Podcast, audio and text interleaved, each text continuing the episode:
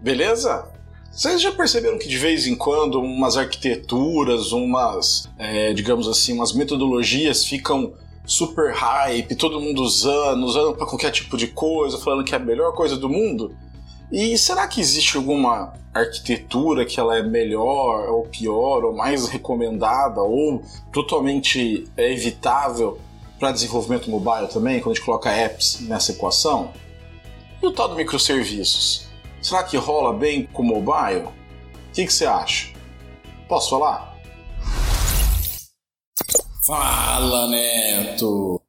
Bom, pessoal, primeiro, só antes da gente começar a falar especificamente dos microserviços, eu queria comentar sobre como que o desenvolvimento de software, né, as metodologias, as arquiteturas, isso passa de uma certa forma por um ciclo. Né? Se a gente for lembrar lá nos anos 70, é, quando tínhamos aí os, os, mainframes, né? tanto que tinha o CPD, o Centro de Processamento de Dados, né? isso aí não, era uma coisa que você tinha às vezes um mainframe que tinha todo o sistema lá e algumas é, terminais burros ou até só relatório via papel mesmo para você ficar sabendo.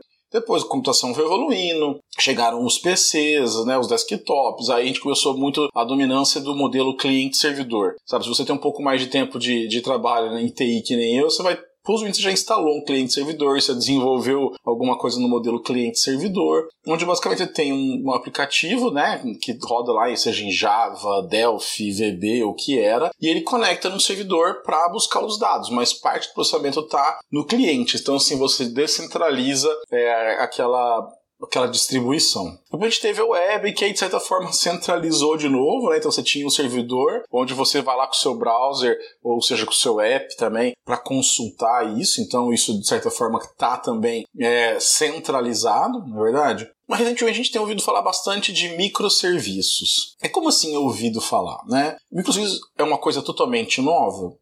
Não exatamente, né? A gente tem alguns autores aí, por exemplo, o Uncle Bob, Tio Bob, ele fala, né, que algumas coisas têm um nome, só que ninguém nunca parou para escrever sobre aquilo, especificar alguma coisa desse tipo. E com microserviços foi mais ou menos a mesma coisa.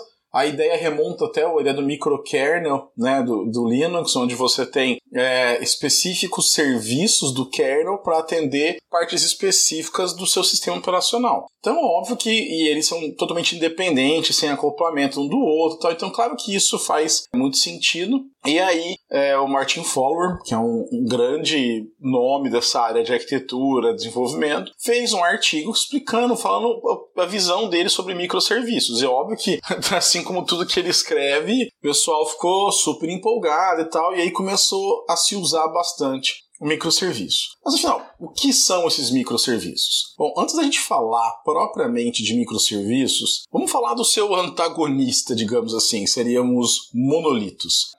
O que é um servidor, uma, arquitetura monolítica? Olha, basicamente eu arrisco dizer que seria, sei lá, 95% das arquiteturas dos softwares que estão por aí. Você fala assim, não, Neto, mas eu uso web service já, e aí eu tenho um orquestrador. Se você prestar atenção, eles estão, de certa forma, ligados do mesmo jeito, sabe? Por mais que você tenha ali um orquestrador, você não vai conseguir é, separar totalmente cada um deles, porque ou eles dependem desse orquestrador, ou depende do banco de dados. Então por isso que a gente fala que é um monolito, né? Uma coisa só, uma pedra que, que tá tudo ali. E principalmente, eles compartilham geralmente o banco de dados e também compartilham o estado, né? Então se você tem um, um serviço que você vai sei lá, subir um novo serviço, mas para isso você tem que meio que derrubar todo mundo, tem alguma coisa errada aí. Não é errado, também não é certo ou errado, né? E aí vem a pergunta que, então eu tenho que parar de fazer monolito agora e começar a fazer microserviço para tudo? Não, calma lá, calma lá como eu já falei em outros episódios, tudo que tem uma coisa nova, você pode ir aos poucos migrando e, e tudo mais, sabe? O monolito não é uma coisa ruim. Para alguns casos, inclusive, ele é recomendado. Você depende daquele bloco subir. Aquilo tem é, uma certa dependência mesmo lógica entre os componentes que precisam estar ligados entre si. Então, assim, não é não é só porque microserviços é uma coisa mais discutida, mais é, falada, que você tem que parar de usar monolito. Você tem que analisar como é o seu projeto. Tá? Mas afinal, o que são esses microserviços? Bom, aí tem vários autores que escrevem, que debatem sobre isso. É, nem é o objetivo desse episódio aqui, eu não vou entrar em detalhes de implementação, detalhes de compatibilidade e alguns conceitos mais avançados. Existem ótimos recursos por aí, tem um podcast do Hipster que fala sobre microserviços, tem os livros, tem do Clean Architecture com microserviços, tem o próprio texto do Martin Fowler, tem textos de brasileiros. Então, assim, eu vou linkar algumas coisas aqui na descrição e no post. Deem uma olhada se você quiser estudar um pouco mais a fundo isso, mas hoje o meu objetivo é falar seguinte: o que, que isso tem a ver, né, o uso de microserviços com aplicações mobile? Então, é, vamos lá. Primeiro que o, o que é o microserviço que eu estava falando, né? O microserviço você tem que imaginar que são serviços que o seu sistema vai prover de forma independente. Os serviços eles são totalmente independentes um do outro. E é uma palavra muito forte nesse, uma palavra não, é um termo muito forte nesse mundo dos microserviços é o deploy independente. Que é o que?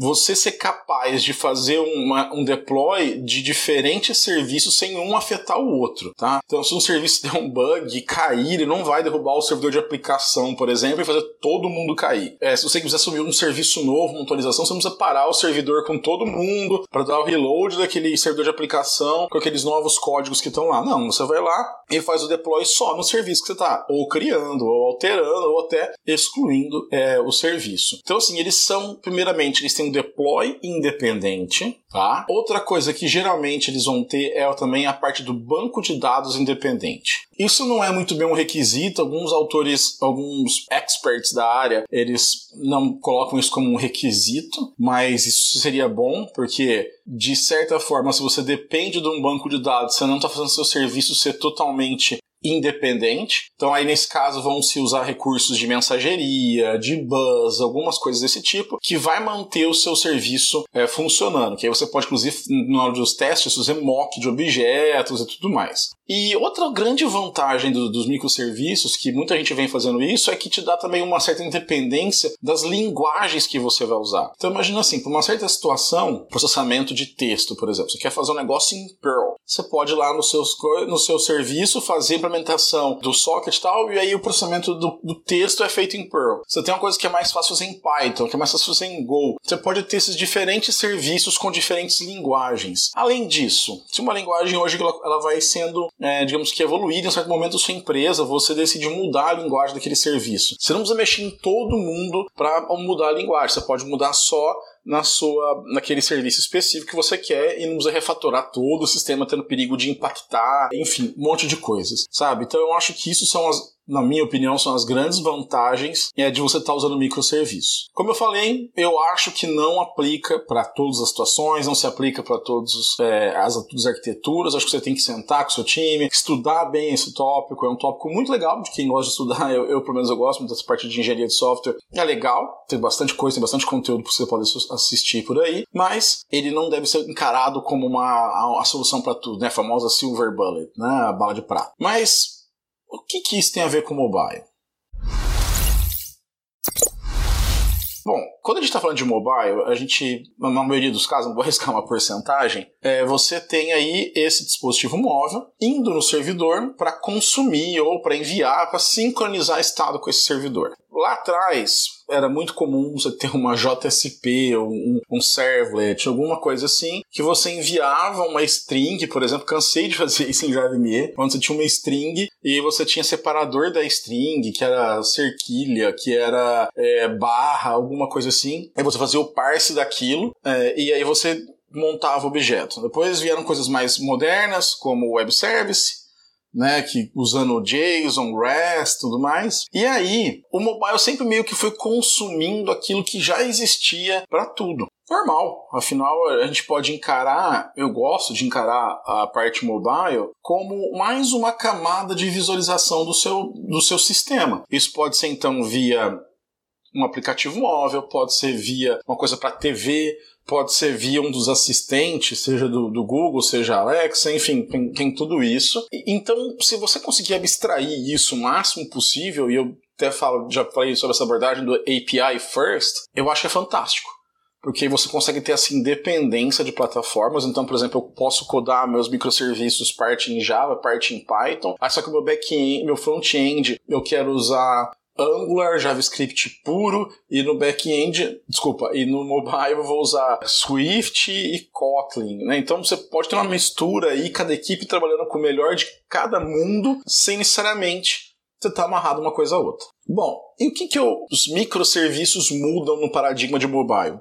Muito pouco, muito pouco, porque o que a gente já tem visto nas APIs são APIs, em geral, bem desenhadas, que elas possuem lá os endpoints e você consome esses endpoints é, utilizando o request HTTP. Ok, até aí? Então você pode ver que a mudança, na verdade, está mais do lado do servidor, que ele sim vai ter que fazer toda a parte de, de, de isolamento do serviço tudo mais. Porém, é, é, muito comum ver em alguns casos de microserviço que as pessoas granularizam demais os endpoints, né? E aí fazem, sei lá, fazem microserviços que poderiam ser talvez agregados num só. Se você for comparar com uma GraphQL, por exemplo, que não que você precisa fazer GraphQL num microserviço, não estou falando isso, mas que você passa uma query e aquilo responde para você, talvez no microserviço eu já vi alguns casos onde você tem que fazer duas ou três queries para conseguir montar um dado, sei lá, de um profile, né, ao invés de mandar aquilo tudo de uma vez. Isso é um problema de microserviços? Não exatamente. Isso é um problema de design da API. Seja ela via microserviço, seja ela via REST. Mas o problema é que geralmente por microserviço, a gente tenta, quando a gente tenta quebrar isso em vários serviços independentes, se talvez para alguns casos você precisa fazer, sei lá, você vai pegar um, dados de um usuário, você precisa pegar do perfil, dos relacionamentos que o usuário tem com alguma coisa, dos recursos, e tudo isso gera, sei lá, umas três requests. E o que que isso é um problema para mobile? Primeiro vamos lembrar que quando a gente está usando rede em mobile, isso é altamente bloqueante. Você está numa Wi-Fi ou se estiver nas nossas 3G brasileiras, né? 4G brasileira, a conexão é muito lenta. Então, se você depende muito de fazer conexão, enviar um pedido, processar aquele pedido, isso vai gerar principalmente consumo maior de bateria, e vai gerar também um gasto maior do plano de dados, se for uma pessoa que tem plano de dados. Mas vamos pensar mais na bateria. Por que, que gasta mais bateria? O telefone celular, pessoal, ele basicamente ele é, ele é funcionar por microondas, não é isso? Tem as frequências lá. Quando ele vai fazer o download de alguma coisa, ele tem que pegar o radiotransmissor dele e ativar no máximo de potência para poder pegar aquele dado. Quando ele faz isso, obviamente ele vai consumir mais bateria. Tenho certeza que você já percebeu quando você está às vezes muito navegando, vendo muita fotinha lá no Instagram, mandando videozinho no YouTube. Lá você tem certeza que você já percebeu que a sua bateria vai pro saco rapidinho. Não é verdade? Por quê? Porque tá tendo que usar muito essa potência para poder enviar alguma coisa. O Wi-Fi, ele, ele diminui isso, ele gasta menos do que o 3G, do que o, o, a parte de internet de dados, mas também gasta.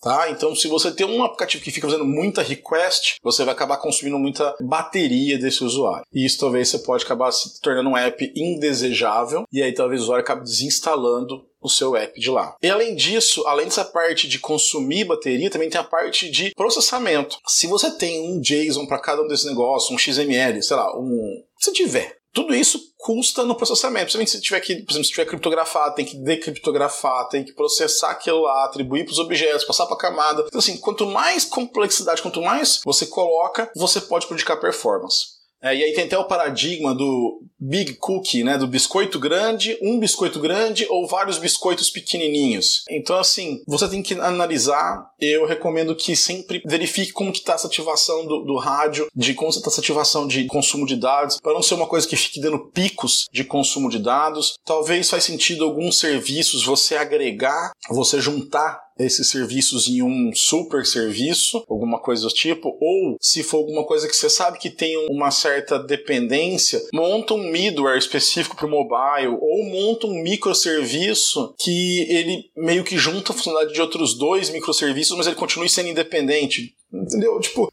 dá uma analisada, porque pode ser uma coisa para web que é super rápido e você nem percebe. A hora que você vai pro dispositivo móvel, isso pode dar uma certa perda de performance, consumir bateria a mais, consumir dados a mais do usuário e talvez isso pode acabar sendo um motivo para o usuário desinstalar ou para o usuário procurar o concorrente, né, do que o do seu app, tá bom? Então assim, resumindo, eu não vejo nenhum tipo de incompatibilidade de microserviços, pelo contrário, eu acho, eu acho super legal. Se você gosta de mexer com mobile, vale a pena também ir um pouquinho back-end. Eu costumo falar que é sempre legal entender o que acontece no back-end, porque aí você consegue fazer uma coisa bacana no mobile, tá bom? entenda como que aquela comunicação, sabe, se precisa desenha. Eu, por exemplo, eu gosto de desenhar. Desenhe diagrama, ver que dados está passando, que dado que você precisa, como que aquela query está vindo, tá? E aí você pode usar microserviços em tudo que você quiser, que acompanha e combina com o mobile, beleza? Espero que você tenha entendido essa como por que, que é importante também pensar nessa arquitetura do back-end para o dispositivo móvel, para a sua API mobile, né? Parece que às vezes não tem nada a ver uma coisa com a outra, são equipes diferentes, elas não se conversam, mas tem muita relação sim, pode influenciar na performance e tudo mais. E você aí na, na sua empresa, no seu projeto, o que, que você tem feito? Você já usa microserviço? Está migrando para microserviço ou prefere monolítico? O que, que você me conta aí? Fala da sua experiência aí, deixa aqui nos comentários do YouTube ou vai lá no podcast falaneto.com e deixa o seu, a sua opinião lá. E por falar nisso, nos ajude a crescer né? Deixe seu like aqui no vídeo ou vai na sua plataforma de podcast e nos avalie com 5, 4 estrelas. Se inscreva no canal, isso ajuda o canal a crescer, ajuda o canal aí, eu quero ter algumas features para poder me comunicar melhor com vocês. E acompanhe, né? Vamos ter agora lives semanais ou pelo menos um vídeo técnico semanal, além desse vídeo mais de conversa, esse episódio de podcast de mais conversa acontece semanalmente também. E se você gosta desse conteúdo, quer me ajudar produzir mais conteúdo, eu criei o apoia.se barra falaneto, onde você pode escolher um plano de a partir de um real e me ajudar a contratar editor, melhorar é, câmera, todas essas coisas aqui. Beleza, pessoal? Muito obrigado e até a próxima.